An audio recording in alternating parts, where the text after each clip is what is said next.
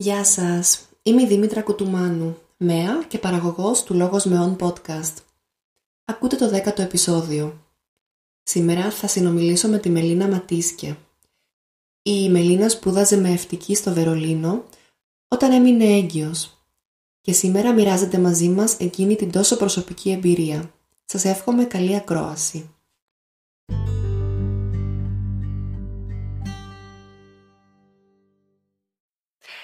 Καλησπέρα Μελίνα, χαίρομαι πολύ που θα μιλήσουμε σήμερα για το podcast Λόγος Μεών. Καλησπέρα Δήμητρα, εγώ χαίρομαι πάρα πολύ που μου έδωσες τη δυνατότητα να μιλήσω στο podcast σου.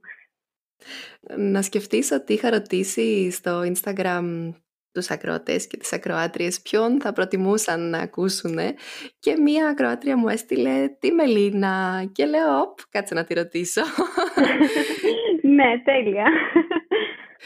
Θέλεις να μου να παρουσιαστείς, να μου πεις, γενικά να συστηθείς στο κοινό; Ναι, ε, είμαι η Μελίνα Ματίσκε. Ε, γεννήθηκα στη στουτγαρδη ε, της Γερμανίας ε, και μεγάλωσα στην Αθήνα. Ε, είμαι 27 χρονών και έχω δύο παιδάκια ε, το πρώτο μου παιδάκι είναι πέντε χρονών και ο, το μικρότερο μου παιδάκι είναι δύο. Ναι, δύο. Πώς περνάει ο καιρος ναι. Και είμαι ΜΕΑ, είμαι, δουλεύω ως ανεξάρτητη ΜΕΑ στο βερολινο Δηλαδή, έχεις επιρροές και από την Ελλάδα και από τη Γερμανία. Ακριβώς, ναι. Η μητέρα μου είναι Γερμανίδα και ο πατέρας μου είναι Έλληνας. Πήγα στο σχολείο στην Ελλάδα, ε, έδωσα τις πανελλήνιες μου. Ε, δυστυχώς δεν πέρασα στην μευτική και συζήτησα με τους γονείς μου και αποφασίσαμε να πάω στη Γερμανία. Ε, έψαξα στην Ελλάδα που θα μπορούσα να κάνω μια πρακτική με για να δω αν όντως μου αρεσει Ε, γιατί όπως γνωρίζεις και στην Ελλάδα το σύστημα ε, όλοι οι γονείς θέλουν να σπουδάσει είτε νομική είτε ιατρική. Ναι. Οπότε εγώ κανονικά έλεγα ότι θα πάω να σπουδάσω ιατρική. Με ενδιαφέρει πάντα αυτό το ε, η γυναικολογία και γενικά η μευτική. Μπορείς να πεις τι σε έκανε να ενδιαφερθείς για τη μευτική και τη γυναικολογία, τι παραστάσεις είχες ενδεχομένως; Θυμάμαι η μαμά μου ε, μας έλεγε πάρα πολύ για τις γέννησης και γενικά όταν γεννήθηκε ο αδερφός μου εγώ ήμουν πρώτη, Δευτέρα Δημοτικού και φίλαζε τον, τον αδερφό μου πάρα πολύ καιρό, νομίζω τέσσερα και με είχε ενθουσιάσει αυτό το ότι ε, δίνει τροφή στον, στον, ε, στον αδερφό μου. Με είχε, δεν ξέρω, με είχε ενθουσιάσει. Δεν, δεν το καταλάβαινα, ναι. αλλά με είχε ενθουσιάσει. Ε, και, δεν υπήρχε και πάρα πολύ. Στο σχολείο δεν είχαμε μάθει κάτι Ε, το πώς, πώς λειτουργεί το γυναικείο σώμα, γιατί συμβαίνει αυτό, γιατί έχει γάλα. Γιατί εγώ νόμιζα ότι απλά τα μωρά πίνουν ή τρώνε κρέμες. Ή το μπουκαλάκι. Ε, ναι, ακριβώς. Και με είχε ενθουσιάσει αυτό γενικά. Και γενικά με ενδιέφερε όταν έβλεπα γυναίκες έγκυες. Δεν ξέρω γιατί. Μου άρεσε. Είχες κλείσει φαίνεται. μάλλον. αλλά δεν είχα κατασταλάξει στη μευτική, η αλήθεια είναι. Έλεγα ιατρική ναι. και ίσως είναι πάω στη γυναικολογία. Ναι. Και όταν έψαξα λίγο, καταρχήν έδωσα πανελλήνιες, ήταν καλοκαίρι και έψαχνα, λέω τι θα κάνω μέχρι να πάω ε, στη Τσουργάρδη. Κάτι πρέπει να κανω Και έψαξα στο ίντερνετ και βρήκα μια ανεξάρτητη μία στην Αθήνα, νομίζω ότι γνωρίζεις και εσύ. Για πες μας ποια είναι. την, την Έλντα Λάτη. Α, τέλεια. ναι. Ε, και βρήκα την Έλτα και δούλεψα μαζί της όλο το καλοκαίρι. Ε, έδινε μαθήματα ε, προετοιμασίας του κοιτού και είχα, ήμουν πολύ τυχερή που κατάφερα και με εκείνη την περίοδο, θυμάμαι ήταν τα γενέθλιά μου και είχα βγει έξω ε, έξω να διασκεδάσω. Ε, βέβαια. Και με παίρνει, και παίρνει, με παίρνει τηλέφωνο η Έλληνα και μου λέει είμαι τώρα σε ένα τοκετό. Αλλά μία άλλη ε, κοπέλα ε, έχει, έχει, έχει ξεκινήσει το κετό της. Θα ήθελες να πας, να δεις ε, μέχρι να έρθω κι εγώ. Ήταν βέβαια και πολύ μακριά, θυμάμαι, ε, από εκεί που ήμουν εγώ. Μμμ. Και προσκέφθηκα εκείνη τη στιγμή, λέω, εννοείται θέλω, αλλά πώς. Εμ, και, και πήρα τον μπαμπά μου τηλέφωνο και του είπα θέλω να πάω, θα με πας, νομίζω Πετρούπολη ήταν, δεν θυμάμαι, ήταν πολύ μακριά και ήμουν στο Χαλάνδρη. Και μου λέει, εμ, εντάξει θα σε πάω, ήταν βράδυ.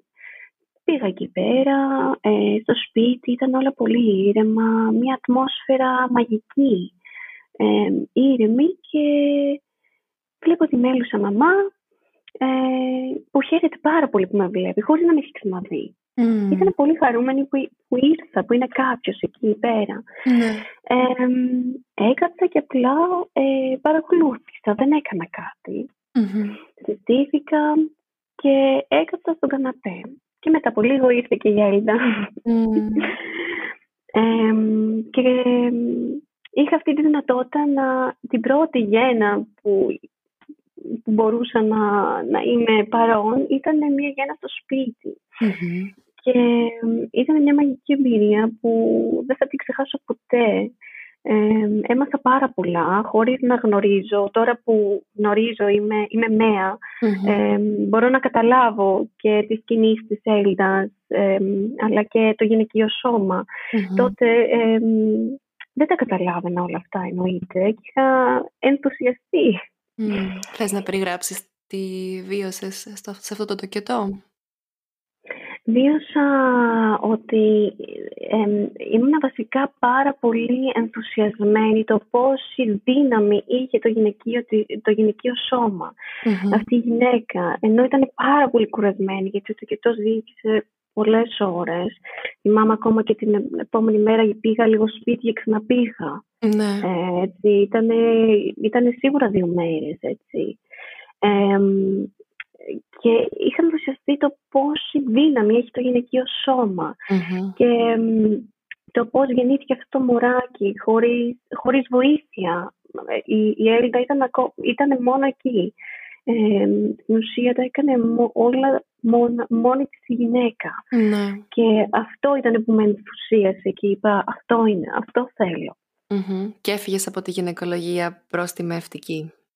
Ακριβώς, ναι. Και πήγα στο, στη Στουτγάρτη και ξεκίνησα μια πρακτική σε ένα νοσοκομείο σε, εμ, και παρακολούθησα το κετού στο νοσοκομείο και εμ, μου άρεσε πάρα πολύ. Μπήκα σε μια ρουτίνα και προσπάθησα να μπω σε μια σχολή μευτική στη Γερμανία. Μμμ. Και κατέληξα στο Βερολίνο. Τέλεια. Και σπούδασες μευτική στο Βερολίνο έχοντας τις παραστάσεις από την Έλντα και από, το... και από την πρακτική στο νοσοκομείο. Που ήσουν στην αίθουσα τοκετών. Ναι, ακριβώς, στην αίθουσα του Κετών. Ήταν ένα μικρό νοσοκομείο. Μμμ. Ε, ήμασταν δηλαδή μόνο στους τοκετούς και ε, δεν είχε πολύ, πολλούς τοκετούς εκείνη την περίοδο ε, εκεί, το, εκείνο το νοσοκομείο Μμμ. ε, και δεν έζησα πολλούς τοκετούς αλλά μπορούσα να είμαι, ε, ήμουν παρόν και σε κεσαρικές Μμμ. ε, και γενικά ε, παρατήρησα τις, τι ακριβώς κάνει μια ΜΕΑ, ε, ποιες είναι δηλαδή οι, μ, οι αρμοδιότητες της και Μμμ. ποιες οι αρμο- αρμοδιότητες του γιατρού. Οπότε μπορούσα εκείνη τη στιγμή να, ε, να αποφασίσω εκείνη την περίοδο τι ακριβώς θέλω να κάνω. Και, μ, και μετά ήρθε δηλαδή η θετική απάντηση από, το, από τη σχολή στο Βερολίνο και Μμμ. αποφάσισα να πάω στο Βερολίνο. Ωραία.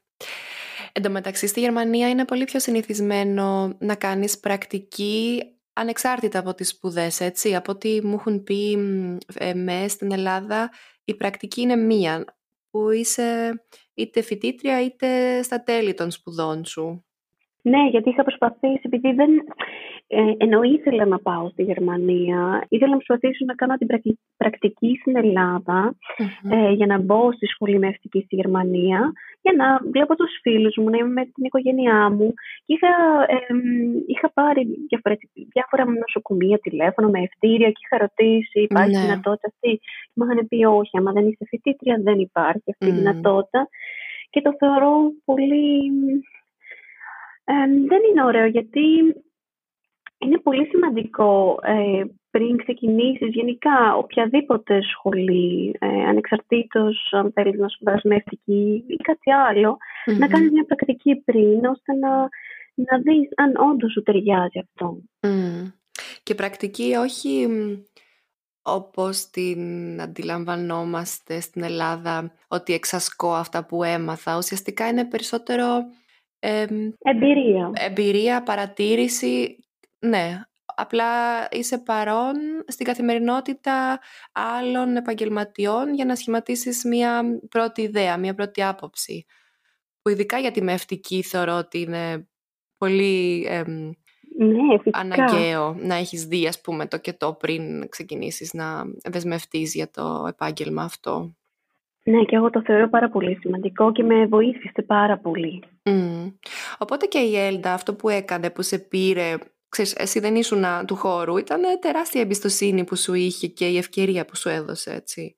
Δεν ξέρω αν θα το έκανε και κάθε μέα. Ναι, και εγώ εντυπωσιάστηκα και χάρηκα πάρα πολύ που μου έδειξε τόσο εμπιστοσύνη. Γενικά, ε, ε, μ' άρεσε πάρα πολύ ο τρόπος που δουλεύει. Ε, γενικά, με, έμπνευσε, με έμπνευσε το να γίνω mm χωρίς την Έλτα ίσως να μην ήμουν αυτή που είμαι τώρα. Ναι, τι ωραία. Και εγώ έχω μία μέα που είναι έτσι...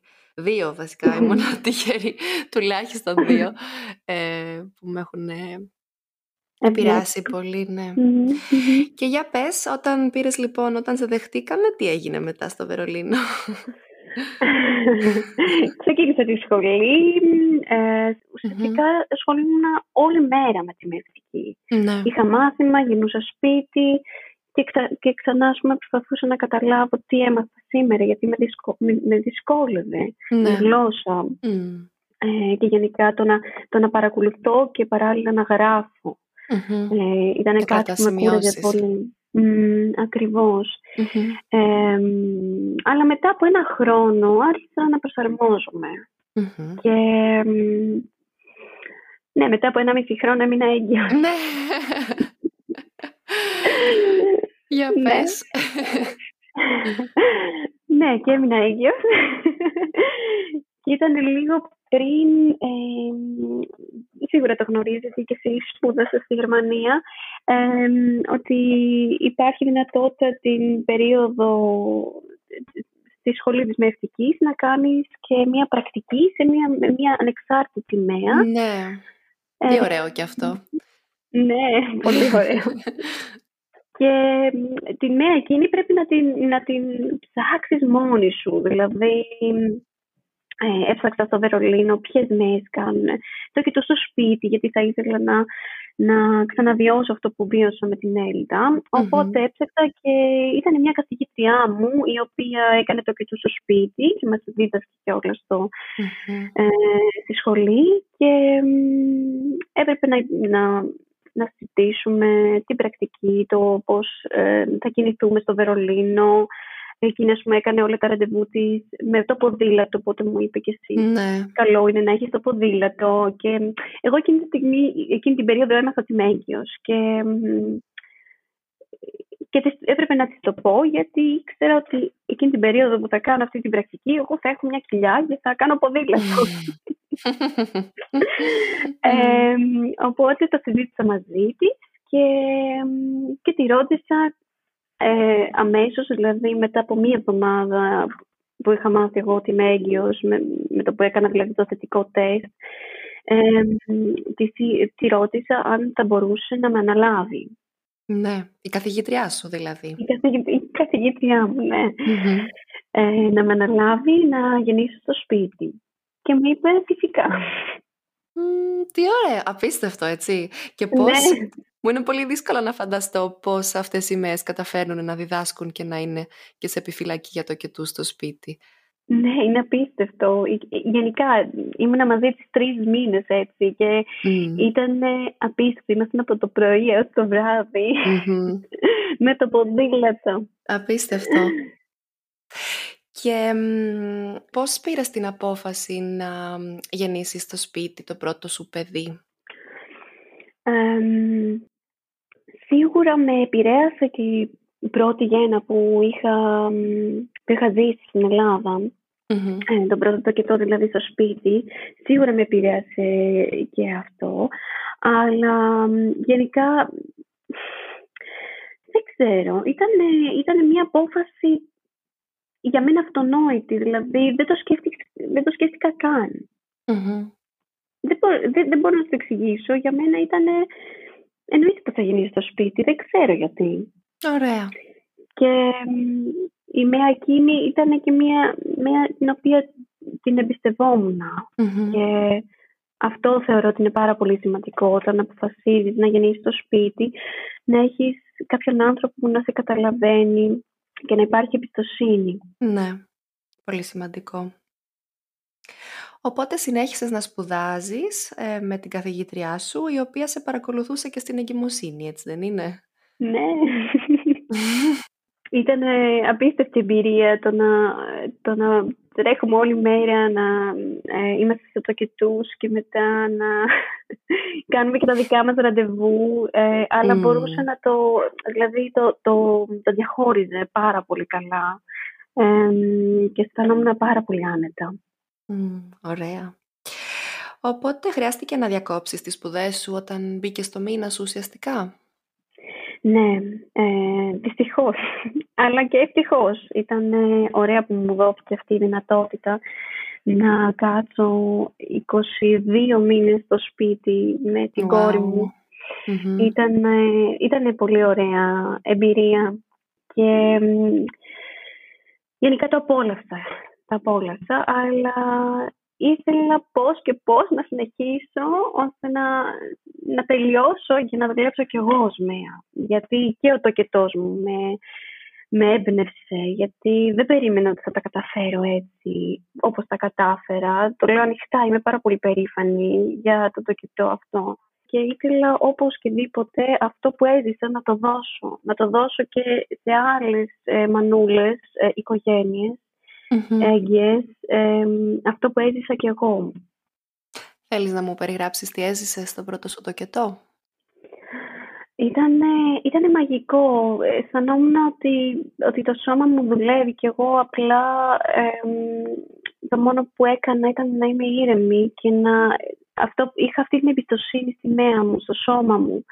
Δεν φοβόμουν, δεν φοβόμουν καθόλου. Ε, πονούσα, αλλά ήξερα ότι αυτός ο πόνος θα με φέρει, θα με φέρει κοντά στο μωράκι μου. και απλά το σώμα μου δούλευε, έκανε τη δουλειά του και εγώ ήμουν εκεί. Δεν αισθανόμουν ότι έκανα κάτι, ενώ έκανα πάρα πολλά. Είχε αφαιθεί δηλαδή. Είχα αφαιθεί τελείως. Δεν μπορώ να το εξηγήσω. Σαν. Δεν ξέρω σαν να έχω χαλαρώσει Δεν ξέρω, να μου έχουν δώσει κάποιο ε, ενώ είχα πόνους. Ναι. και όταν, όταν ξεκινήσαν οι πόνοι, γενικά χάρηκα, ήταν κάτι ευχάριστο, χάρηκα λέω επιτέλους, Και ενώ ήρθε η κόρη μου και λίγο νωρίτερα από την πιθανή ημερομηνία του κοιτού που είχε ε, εγώ χάρηκα πολύ εκείνη τη στιγμή και απλά το σώμα μου δούλευε. Και όταν ήρθε η μαία και μου είπε ότι η διαστολή μου είναι μόνο τρία εκατοστά, είχα πάθει, είχα πάθει την πλάκα μου. Λέω, οκ, αυτό σημαίνει ότι μπορεί ο τοκετός να διαρκήσει μέχρι, μέχρι Ναι, γιατί το, το ήξερα από τη σχολή μου. Ε, αλλά ξαφνικά είπα στον εαυτό μου, οκ, έτσι είναι τώρα. Οπότε θα χαλαρώσω και θα περιμένω. Και ξαφνικά μέσα σε μία ώρα είχα διαστολή 10. Α, τι ωραία. Ήταν πολύ γρήγορα. Ναι, ήταν, ήταν δηλαδή ούτε εγώ δεν το πίστευα, αλλά ούτε η μαία δεν το πίστευε. και άκουσα απλά μόνο να... Εγώ στο μεταξύ τα καταλάβαινα, καταλάβαινα το σώμα μου, τι συμβαίνει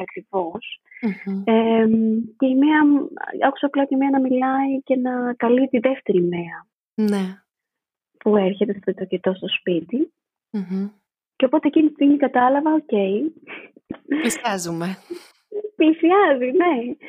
Και οπότε ετοιμάσαμε την, την πισίνα στο σαλόνι, ήμουν στο δωμάτιο, στο κρεβάτι όλη την ώρα. Ε, ετοιμάσαμε την πισίνα γιατί τελικά ήταν ε, όντως, έγιναν γρήγορα όλα. Ετοιμάσαμε την πισίνα και μπήκα μέσα στην πισίνα και τι να σου λέω, εκείνη την ώρα που μπήκα, λέω εντάξει, είναι τέλεια. Είναι απλά, βασικά ε, ένιωσα τόσο ελαφριά. Απλά έπεσα μέσα στο νερό με το, και μετά ήταν και μία φίλη μου στο τσακετό, η οποία σπουδάζαμε μαζί. Αχ, τι ωραία. Ναι, ναι, ναι, και κατάφερε και ήρθε, είχε, δούλευε εκείνη την ώρα στο, στο νοσοκομείο, την είχαμε πάρει τηλέφωνο και είπε ότι θα ερθει αλλά δεν περιμέναμε ότι θα Έγινε και τόσο γρήγορα και ήρθε και έβαλε το, το μαγιό της και μπήκε μέσα στην πισίνα για να με κρατήσει. Ναι. Αλήθεια, τι ωραία. ναι, γιατί εγώ αφέθηκα τελείως. Ε, απλά βούλιαξα μέσα στο νερό.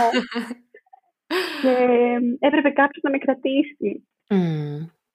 Οπότε η, η φίλη μου με κράτησε και αυτό μου έδωσε τόσο, τόσο, τόσο σιγουριά εκείνη τη στιγμή και ένιωσα «ΟΚ, έχω, έχω τόσους ανθρώπους δίπλα μου αυτή τη στιγμή που με στηρίζουν, που μου δίνουν αυτή τη δύναμη και και ήταν, ήταν και οι δύο μέση, ήταν η μαμά μου. Είμαστε μόνο γυναίκες. Ναι. Ήταν και μια φωτογράφος, ξέχασα να την αναφέρω.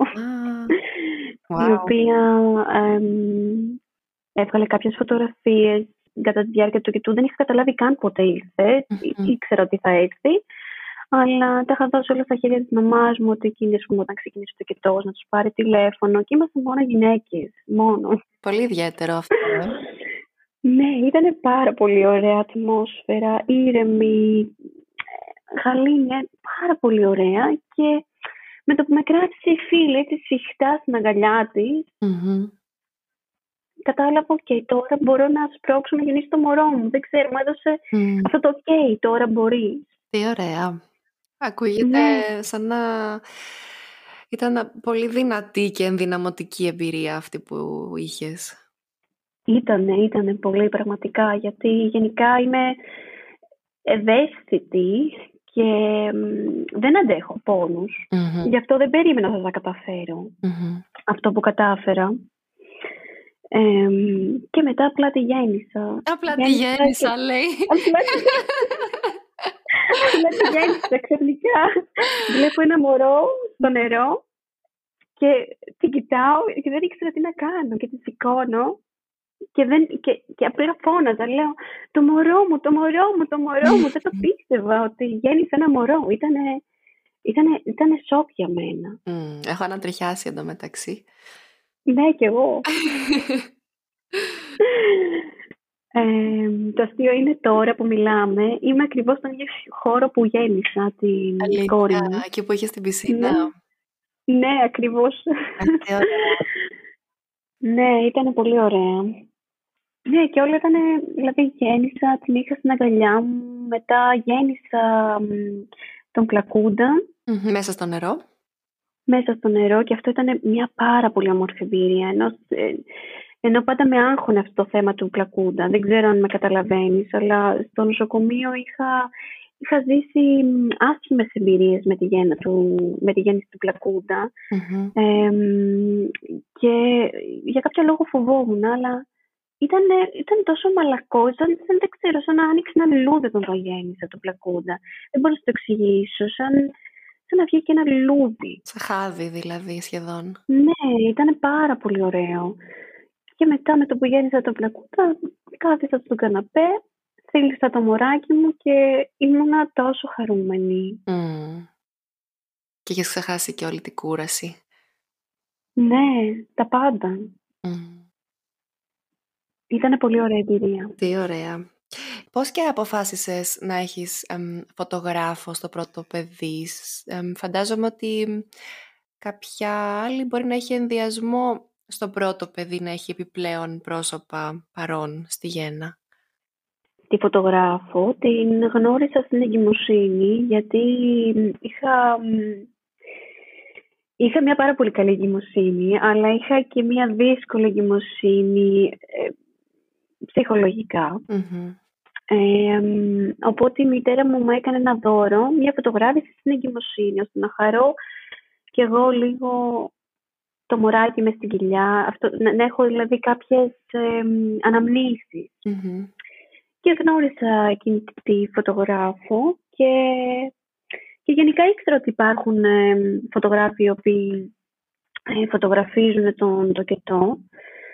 Ε, και τη ρώτησα αν, αν, το κάνει αυτό. Και μου λέει κανονικά αλλά αν το θέλω και αν μπορεί εκείνη τη στιγμή, γιατί και εκείνη είχε ένα, ένα παιδάκι μικρό, θα το έκανε, ε, γιατί θα της άρεσε.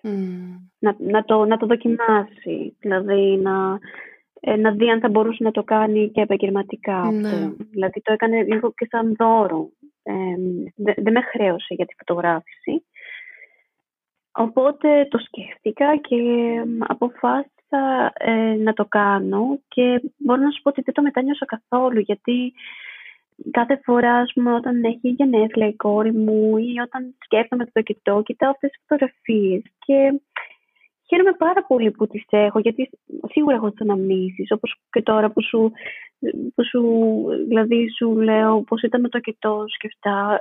έχω αναμνήσεις αλλά είναι και ωραία να τις έχεις σε φωτογραφίες. Ναι ή να τις δείχνεις, δηλαδή τις έδειξα και στις φίλες μου και οι οποίες δεν είχαν τότε και πιστεύω ότι, ότι έτσι είχαν ας πούμε και άλλοι άνθρωποι άλλη, άλλη εικόνα του τοκετού. Ναι. Όχι ότι όπως το ξέρουμε το τοκετό ειδικά στην Ελλάδα στο, στο χειρουργείο.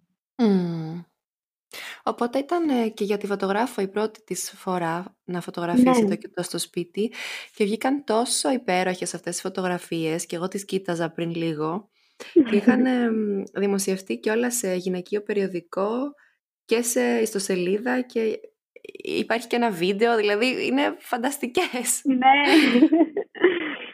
Θα μου επιτρέψεις ναι. να ανεβάσω δύο-τρεις ε, όταν ανεβεί η συνέντευξη; Ναι, ναι, φυσικά. Ωραία. Ε, έκανες κάποια ιδιαίτερη προετοιμασία ε, για τον τοκετό σου και ε, πώς ενδεχομένως επηρέασε το ότι είσαι μέα ε, τις επιλογές σου και, και το πώς ένιωθες κατά τη διάρκεια; τώρα να σου πω την αλήθεια στον πρώτο τοκετό ε, σίγουρα είχα Ήμουνα στο, στο δεύτερο έτος τότε, ναι. Ε, σίγουρα με επηρέαζαν κάποια πράγματα, αλλά όχι πολλά. Δηλαδή, ε, γιατί δεν ήξερε, δεν, δεν είχα ακόμα πολλές γνώσεις. Είχα δηλαδή μόνο τα βασικά, την παθολογία δεν την είχα μάθει ακόμα τόσο καλά όσο πιο μετα Ε, οπότε πιστεύω στο, στο πρώτο τσικητό δεν με επηρέασε τόσο πολύ αυτό το ότι, το ότι είμαι φοιτήτρια με ευτικής. Ε, Σίγουρα σε κάποια θέματα, όπως και με το θυλασμό, είχα κάποια εμπειρία, όπως, ε, ε, όπως σου είπα, ήμουνα και με τη ΜΕΑ ε, τρεις μήνες και είχα παρακολουθήσει πώς ναι. δουλεύει και εκείνη και με έχει πνεύσει και εκείνη δηλαδή, ακόμα και το, το πώς δουλεύω τώρα. Ε, είναι πάρα πολλά στοιχεία τα οποία τα έχω αναλάβει κι εγώ. Τώρα στο δεύτερο το κοιτώ, με, σίγουρα με επηρέασε πιο πολύ ε, βασικά εκεί δεν το σκέφτηκα καν, είπα εννοείται πώς θα γεννήσω στο σπιτι προετοιμασία έκανα και, στους, και στις δύο εγκυμοσύνες. Ε, παρόλο που ήμουν στη δεύτερη εγκυμοσύνη, ήμουν ήδη Έκανα ε, μαθήματα προετοιμασίας στο κετού, ναι, έκανα. Και το έκανα δύο φορές ε, στην ίδια ΜΕΑ, εδώ στο βερολινο Την πρώτη φορά το έκανα για μένα, γιατί ήθελα ήθελα κιόλας να δω πώς, πώς γίνονται τα μαθήματα προετοιμασία στο κετού, γιατί ίσως κι εγώ κάποια στιγμή θα ήθελα να παραδώσω τέτοια μαθήματα. Ναι. Οπότε και για εκείνον τον λόγο το έκανα, δεν το κρύβω. Αλλά και με βοήθησε να έχω επαφή με άλλα ζευγάρια τα, και τα οποία και εκείνοι, περιμένουν ένα παιδάκι. Ναι, σωστά. και γενικά να προετοιμαστώ και ψυχολογικά ε, το, το τι με περιμένει μετά το, το, το, τα ξέρω μεν, αλλά mm. εκείνο το Σαββατοκύριακο δηλαδή τα άκουσα όλα μαζεμένα και με βοήθησε αυτό. Και το δεύτερο παιδάκι το έκανα για τον άντρα μου, για να προετοιμαστεί και εκείνος. Ναι, κατάλαβα. Και τον βοήθησε πολύ. Ναι, φυσικά. Δεν είχε όλα αυτά τα βιώματα που έχεις εσύ. Ναι. Ε, η λοχεία μετά το, το πρώτο τοκετό, πώς ήταν; δύσκολη, δεν το περιμενα Γενικά νόμιζα ότι μετά το τοκετό όλα είναι τέλεια. όλα κυλάνε. Αλλά αισθανόμουν τόσο κουρασμένη ήμουν απλά λιώμα, δεν μπορούσα να κάνω τίποτα. Ακόμα και το να πάω να κάνω ένα ντουζ με κούραζε απίστευτα. Ε, μπορώ να σου πω ότι τις πρώτες τρεις εβδομάδες ήμουν μόνος στο κρεβάτι. Α, οπότε τήρησες ουσιαστικά τη... Ακριβώς, αυτό που ναι. λένε λοχεία, ξεκούρα... όσο γίνεται δηλαδή ξεκούραση. Ναι, αλλά αυτό το κάνω και, και τώρα ως ΜΕΑ. Δηλαδή λέω την πρώτη εβδομάδα μόνο στο κρεβάτι, τη δεύτερη εβδομάδα κοντά στο κρεβάτι και την τρίτη εβδομάδα μέχρι τον καναπέ. Οι συστάσεις δηλαδή που δίνεις είναι ναι. ξεκάθαρα έτσι προς την ξεκούραση της γυναίκας γιατί αυτή η περίοδος περνάει τόσο γρήγορα και δεν επιστρέφει κιόλας, έτσι δεν είναι; Ακριβώς και σίγουρα είναι όταν κάνεις το πρώτο σου παιδάκι μπορείς να το κάνεις αυτό. Όταν γεννάς όμως το δεύτερο ή το τρίτο ή το τέταρτο παιδάκι σου δεν μπορεί να το κάνεις. Ναι, αυτό το καταλαβαίνω. Το έζησα κι εγώ δηλαδή. ναι. Ε, αλλά γενικά δύσκολη, εντάξει, ήμουν κουρασμένη. Γενικά ο θυλασμός με πόνασε πάρα πολύ, αλλά είμαι πολύ ευγνώμων που είχα τη, τη μέα μου. Γιατί εγώ έμαθα, δεν ξέρω εσύ τι έμαθες, αλλά εγώ στη σχολή μου. Mm-hmm. Έμαθα ότι θυλασμός δεν πρέπει να πονάει. Ιδανικά, μακροπρόθεσμα δεν πρέπει να πονάει. Ναι, αλλά εμείς αυτό μάθαμε στην αρχή και μου είχε μείνει αυτό στο μυαλό, δεν ξέρω. Αλλά εγώ είχα πεθάνει στον πόνο και να mm. κλαίω και να λέω αφού έχω μάθει ότι δεν πονάει. Mm. Πω, Και νόμιζα ότι κάνω κάτι λάθος. Και Ναι. είμαι πολύ ευγνώμων που είχα τη μέα μου και με καθοδήγησε. Μμμ. Και κατάφερα να θυλάσω την κόρη μου πάνω από δύο χρόνια. Αυτό σταμάτησε με τον πόνο. Βρήκες δηλαδή την αιτία Ναι. ή ήταν απλά η αρχή, κάθε Ήταν η αρχή και αρχή. δύσκολη; Μμ. Ήταν η αρχή. Ήταν ε, απλά ερεθισμένες και εγώ δεν είχα μ, οι τηλές μου. Ή- Ήμουν ευαίσθητη, ήμουνα, ε, ε, και η ψυχολογία μου. Ήμουν πολύ ευαίσθητη εκείνη την περίοδο. Ναι. Και σωματικά και ψυχικά. Μμμ. Οπότε ερχόταν ε, για αρκετό καιρό η ΜΕΑ στο σπίτι και σε υποστήριζε, Ναι. έτσι. Αυτό είναι το ωραίο στη Γερμανία. Μμ. Το ότι οι ΜΕΕΣ ε, έρχονται και τα έξοδα τα αναλαμβάνει η ασφαλεία υγείας. Ναι, αυτό είναι νομίζω μοναδικό στην Ευρώπη για τρεις μήνες που δικαιούνται οι Ναι. γυναίκες φροντίδα από ΜΕΑ. Ναι. Μάλιστα, και έκατσες 22 μήνες μου είπες μετά, μετά την εμέλεια στο σπίτι; Ναι, ακριβώς. Και μετά ξεκίνησα μ, ξανά με τη σχολή. Μμμ. Τα θυμόσουν να... Ε, μ, ξεκίνησα με πρακτική στο νοσοκομείο, θυμάμαι. Ε, οπότε ήταν χαλαρή ε, η επαναφορά μου στη σχολή. Οπότε, εντάξει, το βρήκα χαλαρά εκείνη την περίοδο. Αλλά προετοιμάστηκα δηλαδή και λίγο πριν ξεκινήσω, ξαναδιάβασα λίγο να προετοιμαστώ. Ε, αλλά μπορώ να σου πω ότι με βοήθησε πάρα πολύ και η προσωπική εμπειρία που είχα. Ναι, βέβαια. Τα έχεις ε, φρέσκα από την πρακτική, την προσωπική Ναι. σου πρακτική. Και συνέχισες και απέκτησες και ένα δεύτερο παιδάκι, έτσι, σπουδάζεις ακόμα; Ναι, εμ, λίγο πριν τελειώσω τις σπουδές μου, ξανά Μμμ. έμεινα έγκυος Μμμ. και δεν ήθελα με τίποτα να σταματήσω τη σχολή και να γεννήσω και μετά να ξαναξεκινήσω τη σχολή, γιατί είχα κάνει ήδη ένα διάλειμμα μεγάλο. Μμμ. Οπότε εμ, δεν είπα σε κανέναν ότι είμαι έγκυος Μμμ. και συνέχισα, το πάλεψα και τα κατάφερα και πήρα το πτυχίο μου δηλαδή τον Οκτώβριο του 2018 και τον Δεκέμβριο του 2018 γέννησα το, το γιο μου. Απίστευτο. Δηλαδή είχες ένα παιδί μικρό στο σπίτι, ήσουν έγκυος, έδινες τελικές εξετάσεις με ευτικής. Ναι. Τα έκανες όλα αυτά. Ήταν πολύ τρελή χρονιά εκείνη. Ε, η αλήθεια είναι ότι με το που, με το που μου ανακοίνωσαν ότι ήταν τελευταίες εξετάσεις ήταν οι προφορικές και ναι. μας ανακοίνωσαν αν, αν τα καταφέραμε, δηλαδή αν...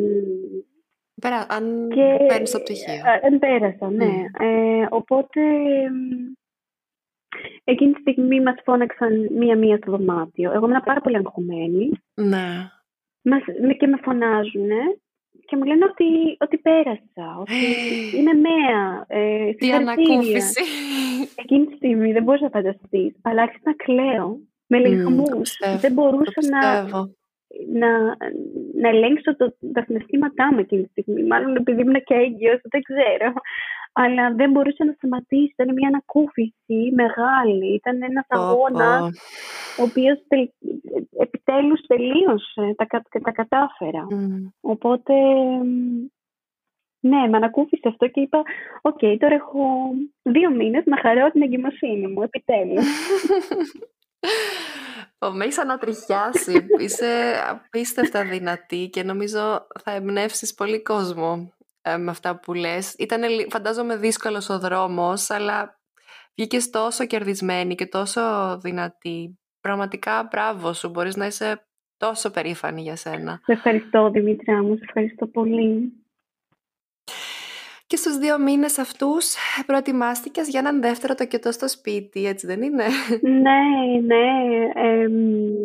με, με την ίδια Όχι, όχι. Ε, η ίδια μία με παρακολουθούσε στο, ε, στην εγκυμοσύνη.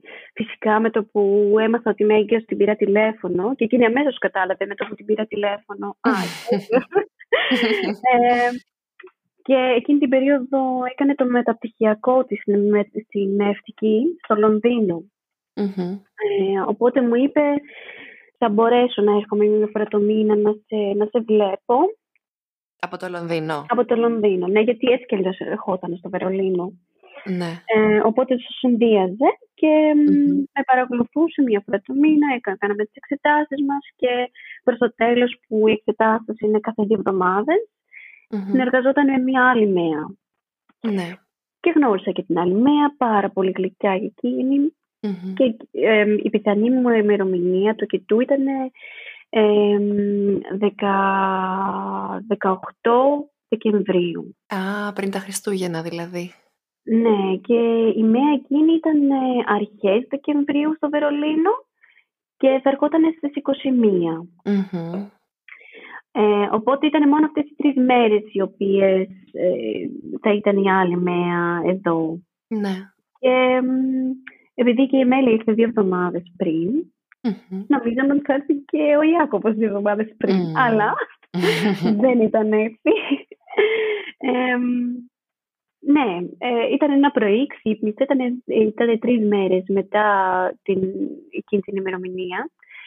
Ε, σηκώθηκα το πρωί και ήταν η τελευταία μέρα, πριν, δηλαδή η τελευταία μέρα που, που θα πήγαινε η κόρη μου στον παιδικό σταθμό ε, πριν τις διακοπές. Ναι. Τις Χριστουγεννιάτικες. Οπότε είπα, γενικά ο άντρας μου την πήγαινε το πρωί, αλλά είπα στον άντρα μου, εγώ θέλω σήμερα να την πάω, γιατί μετά το Γενάρη θα έχουμε ε, το μωράκι. Οπότε θέλω σήμερα να την πάω μόνη μου. Ναι. Ξυπνάω το πρωί, ετοιμαζόμαστε, ήμασταν στον δρόμο, περπατούσαμε. Και ξαφνικά εκεί που περπατάμε, τη λέω, Μέλα, περίμενε. Και εκεί να τρέχει, να τρέχει και εγώ να έχω μια δύσπαση. Και να σταματάω και να λέω Αχ, ρε και λέω εντάξει, δεν πειράζει. Σταμάτησε συνεχίζω. Ε, ο παιδικός σταθμός είναι περίπου 20 λεπτά από το σπίτι μας. Ναι. Ε, οπότε συνεχίζω, φτάνω στον παιδικό σταθμό, την αφήνω και στις μία η ώρα έπρεπε να πάω να την πάρω. Οπότε λέω, εντάξει, θα τα πούμε μετά. Ε, γυρνάω και πήγα να πάρω πρωινό να φάω με τον άντρα μου. Ε, μπαίνω στο φούρνο, βγαίνω από το φούρνο. Ήταν ένας κεντρικός δρόμος και αρχίζω και, και σταματάω μέσα μέσα στον δρόμο. γιατί είχα σύσπαση και λέω, mm. μου, το okay. ε, αλλά ήταν σε μεγάλα διαστήματα, δηλαδή καταλαβαίνεις, ήταν μετά από ναι. μισή ώρα δηλαδή. Ναι. Αλλά ήταν δυνατές οι σπάσεις. Οπότε φτάνω σπίτι, ήταν δέκα και μισή, φτάνω σπίτι, τρώμε πρωινό και την ώρα που τρώμε πρωινό με πιάνει ένας και σηκώνομαι. Και μου λέει ο μου τι έγινε, λέω πονάω. Και αναπνέω, δηλαδή δεν μπορούσα να μιλήσω εκείνη τη στιγμή. Κατάλαβα δηλαδή ότι ίσως ξεκινάει σιγά σιγά το και τόσο, δεν ήξερα. Έγινε στιγμή, ας πούμε, έλεγα εντάξει, όχι μωρέ, όχι. όχι ακόμα. Ε, φάγαμε πρωινό, πήγε 11, 11.30 και λέω θέλω καλύτερα να πάρουμε τη μία τηλέφωνο. Και απλά εγώ δεν ήθελα να την πάρω πολύ νωρίς. Ναι. να μείνω στην τζάμπα και βασικά ήθελα να περιμένω τη μία μου που ήταν στον πρώτο πακετό. Ναι. Ε, και παίρνω πρώτα τη μέα μου που ήταν στο Λονδίνο και της λέω: Έχω συσπάσει. Και μου λέει κάθε πότε έρχονται οι συσπάσει. Ε, κάθε μισάωρο. Α, εντάξει. Λέει: Εντάξει, είμαι τώρα στο αεροδρόμιο. Ε, το, απόγευμα, το απόγευμα φτάνω. Οπότε θα έρθω στις 5 η ώρα. Θα, θα φέρω το καρδιοτοκογράφημα και θα τα πούμε από κοντά. Εντάξει, το κλείνουμε. Μετά από μισή ώρα την ξαναπέραν. Της λέω: Δεν μπορώ. Πονάω πρέπει να έρθει κάποιος. Νομίζω ξεκινάει το κετό. Mm. Και πήρα την άλλη μέα, είπε η μέα θα κάνει, έχει άλλο ένα ραντεβού και θα έρθει. Καταλαβαίνεις τι ώρα ήταν, ήταν δηλαδή γύρω στις 11, 11.30. Ναι. Η μέα ήρθε στις 12. Mm-hmm. Λίγο πριν έρθει είχα μπει εγώ μόνη μου στην πανιέρα γιατί πίστευα ότι θα με ανακουφίσει επειδή είχα και στο πρώτο τοκετό την, την πισίνα την πισίνα προσπαθούσε ο άντρας μου να τη, να τη στήσει, αλλά δεν τα κατάφερνε. Ήταν πάρα πολύ Και λέω εντάξει, δεν πειράζει, θα μπω στην πανιέρα. Και την ώρα που μπαίνω στην πανιέρα, σπάνε τα νερά και εγώ καταλαβαίνω ότι το μωρό θέλει να γεννηθεί. Αλλά δεν ήθελα. Ναι, ναι, Γιατί ήθελα, δεν ήθελα να είμαι μόνη μου. Ήμουν με, αλλά δεν ήθελα να γεννήσω μόνη μου. Οπότε ήθελα κιόλας να έρθει και η Μέα που, που ήταν στο πρώτο τοκετό. Αλλά μετά μου είπε η μαμά μου, εντάξει, δεν πειράζει. Ήταν και η μαμά σου. Ναι, ήταν και η μαμά μου. Μου λέει, θα έρθει τώρα, δεν μπορεί να έρθει η λιμινή, έτσι τη λέγανε τη μέρα στο πρώτο μου τοκετό. Και της λέω, ναι, έχεις δίκιο. Mm. Από το μωράκι αποφάσισε να έρθει τώρα, ας έρθει τώρα. Και ήρθε η μέα μου, ε, τα προετοίμασε όλα και μετά από μια ώρα γέννησα. Ήταν μια γέννα η οποία ε, αισθάνθηκα ότι αυτή τη φορά είχα, είχα πιο πολύ τον έλεγχο. Δεν ήταν όπως την πρώτη γέννα που, που έγιναν όλα ομαλά και ήρεμα. Ήταν μια γέννα η οποία κατάλαβα ότι χρειαζόμουν τη δύναμή μου. Δηλαδή ένιωσα ακριβώς ε, πώς γεννήθηκε το μωράκι, πώς δηλαδή με τι δύναμη τον, τον έσπρωξα. Ε, τα ένιωσα όλα. Ήταν δηλαδή απίστευτο για μένα πώς η δύναμη έπρεπε να βάλω για να γεννηθεί. Ήτανε, δεν ήταν όπως ε, το πρώτο μου παιδάκι, καμία σχέση. Και αυτό, και αυτό με ενθουσίασε μετά. Λέω, wow, πόσο διαφορετικές μπορεί να είναι δύο γέννες. Ναι. Ενώ ήτανε, ενώ εγώ το, εγώ το ξέρω, αλλά πόσο διαφορετικές ήταν οι δικές μου γέννες. Ε, δεν το περίμενα. Ε, και έγιναν όλα πάρα πολύ γρήγορα που ξέρω ότι ακούω πάρα πολλές γυναίκες που χαίρονται όταν οι γέννε είναι γρήγορες, αλλά εγώ ε, δεν, δεν προλάβαινα. Ναι. Και χρειάστηκα πολύ χρόνο μετά το, το κετό να, να συνειδητοποιήσω ότι είμαι μάνα δύο παιδιών, ότι έχω, ότι, ότι έχω άλλο ένα μωράκι το οποίο πρέπει τώρα να θυλάσω. Δυσκολεύτηκα πάρα πολύ ψυχολογικά να προσαρμοστώ στο καινούριο μου ρόλο. Χρειάστηκα σίγουρα μισό χρόνο ναι. το να, στο να προσαρμοστώ σε αυτό το ρόλο. Δεν ήταν εύκολο. Ναι, ειδικά αν έχεις ένα παιδί και έχεις... συχνά οι μητέρες περιγράφουν ότι ναι, αυτή η διαδικασία των καινούριων ρόλων, της επιπλέον αγάπης αλλά και των, του μοιρασμένου χρόνου και αφοσίωσης είναι είναι ιδιαίτερα απαιτητική διαδικασία. Ναι, είναι και έδωσα και χρόνο στον εαυτό μου, αλλά περίμενα ότι, ότι θα τα καταφέρω πιο γρήγορα. Δηλαδή, δεν είχα σκεφτεί στην εγκυμοσύνη καθόλου πώς θα είναι το να έχεις δύο παιδιά. Γιατί νομίζω στην τελική δεν είχα χρόνο να το σκεφτώ, επειδή mm. σπούδαζα, είχα τις εξετάσεις μου, ε, δεν υπήρχε πολύ χρόνος και ίσως και γι' αυτό χρειάστηκα μετά περισσότερο χρόνο. Ναι, πολύ πιθανόν. Και πόσο έκατσες ε, στον Ιάκωβο, πότε αποφάσισες ότι νιώθεις έτοιμη να ξεκινήσεις να δουλεύεις ως ΜΕΑ πλέον; ανυπομονούσα τόσο πολύ να ξεκινήσω να δουλεύω ως ΜΕΑ. Mm-hmm. Ήθελα αμέσως να ξεκινήσω. Αλλά έκατσα ένα χρόνο Ε, και μετά αποφάσισα, δηλαδή συζήτησα με τον άντρα μου να κάτσει εκείνος με τον Ιάκωβο και τα παιδιά και εγώ να ξεκινήσω σιγά σιγά να δουλεύω σαν εξάρτητη μέα στο Βερολίνο. Ναι. Δηλαδή μετά από ένα και έτσι δεν υπήρχε ούτε πίεση. Ήταν όλα πολύ ήρεμα. Ε, ήμουν και εγώ αγχωμένη γιατί ήταν... Ναι, ήταν κάτι καινούριο για μένα και ανυπομονούσα να το κανω Και μπορώ να πω ότι και με, με το που ξεκίνησα δηλαδή να δουλεύω ως ΜΕΑ, τότε άρχισα να, να καταλαβαίνω ε, τι έχω καταφέρει. Γιατί όσο εκείνο το διάστημα ήμουνα, όπως σου είπα, προσπαθούσα να προσαρμοστώ στο καινούργιο μου ρολο Και ναι. μου έκανε πάρα πολύ καλό αυτό το να δίνω, να δίνω τις γνώσεις μου σε άλλες και να εκτιμώ αυτό, αυτό που εχω Ωραία, πολύ σημαντικό. Ναι, πάρα πολύ. Και βασικά νιώθω πάρα πολύ ευγνώμων που έχω τόσο, ακόμα και τώρα τόσες οικογένειες που με εμπιστεύονται που είμαι μαζί τους σε αυτή τη σημαντική περίοδο.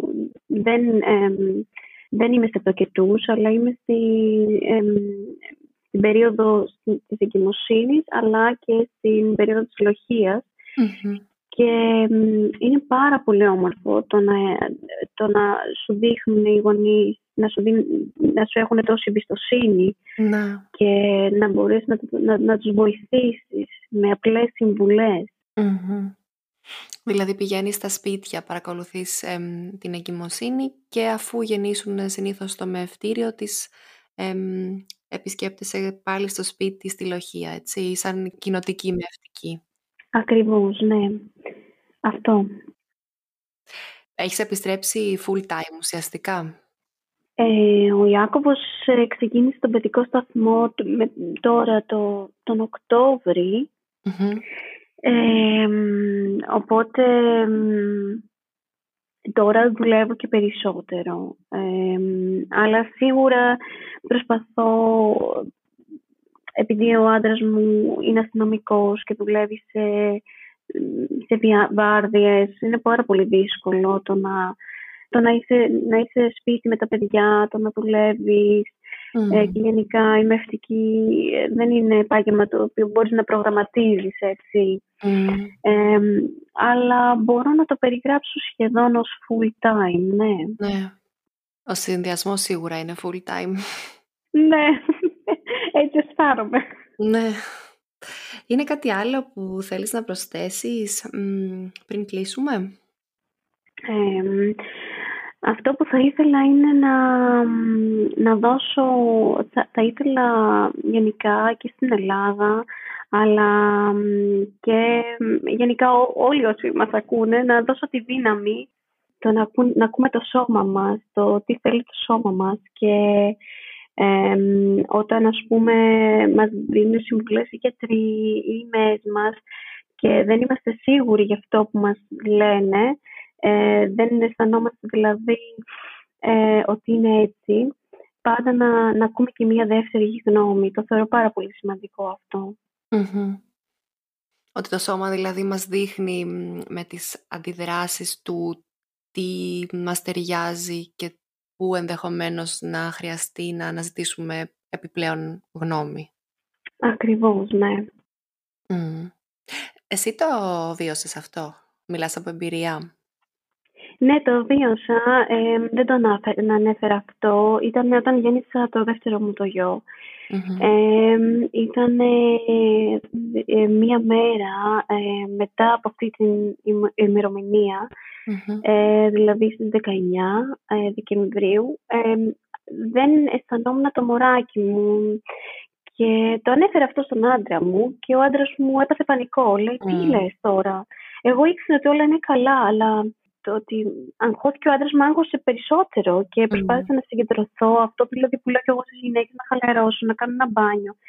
Ε, και δεν το αισθανόμουν το μωράκι μου και άρχισα να, και άρχισα να φοβάμαι.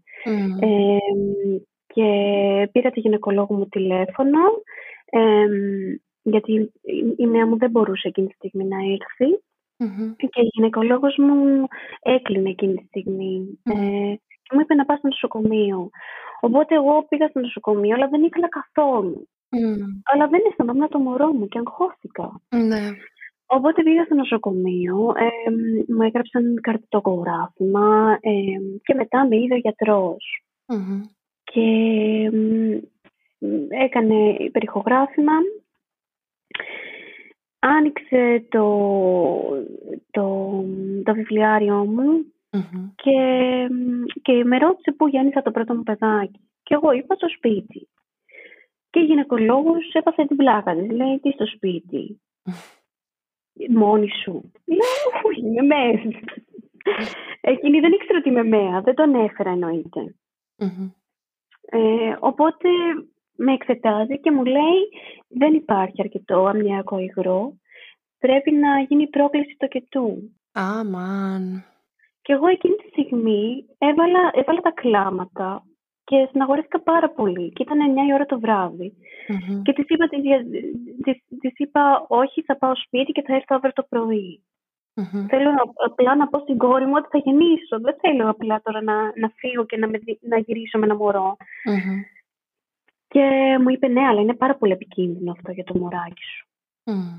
Και ο άντρας μου πάλι καλά με εμπιστεύτηκε εκείνη τη στιγμή και μου είπε εντάξει, ό,τι θέλεις εσύ.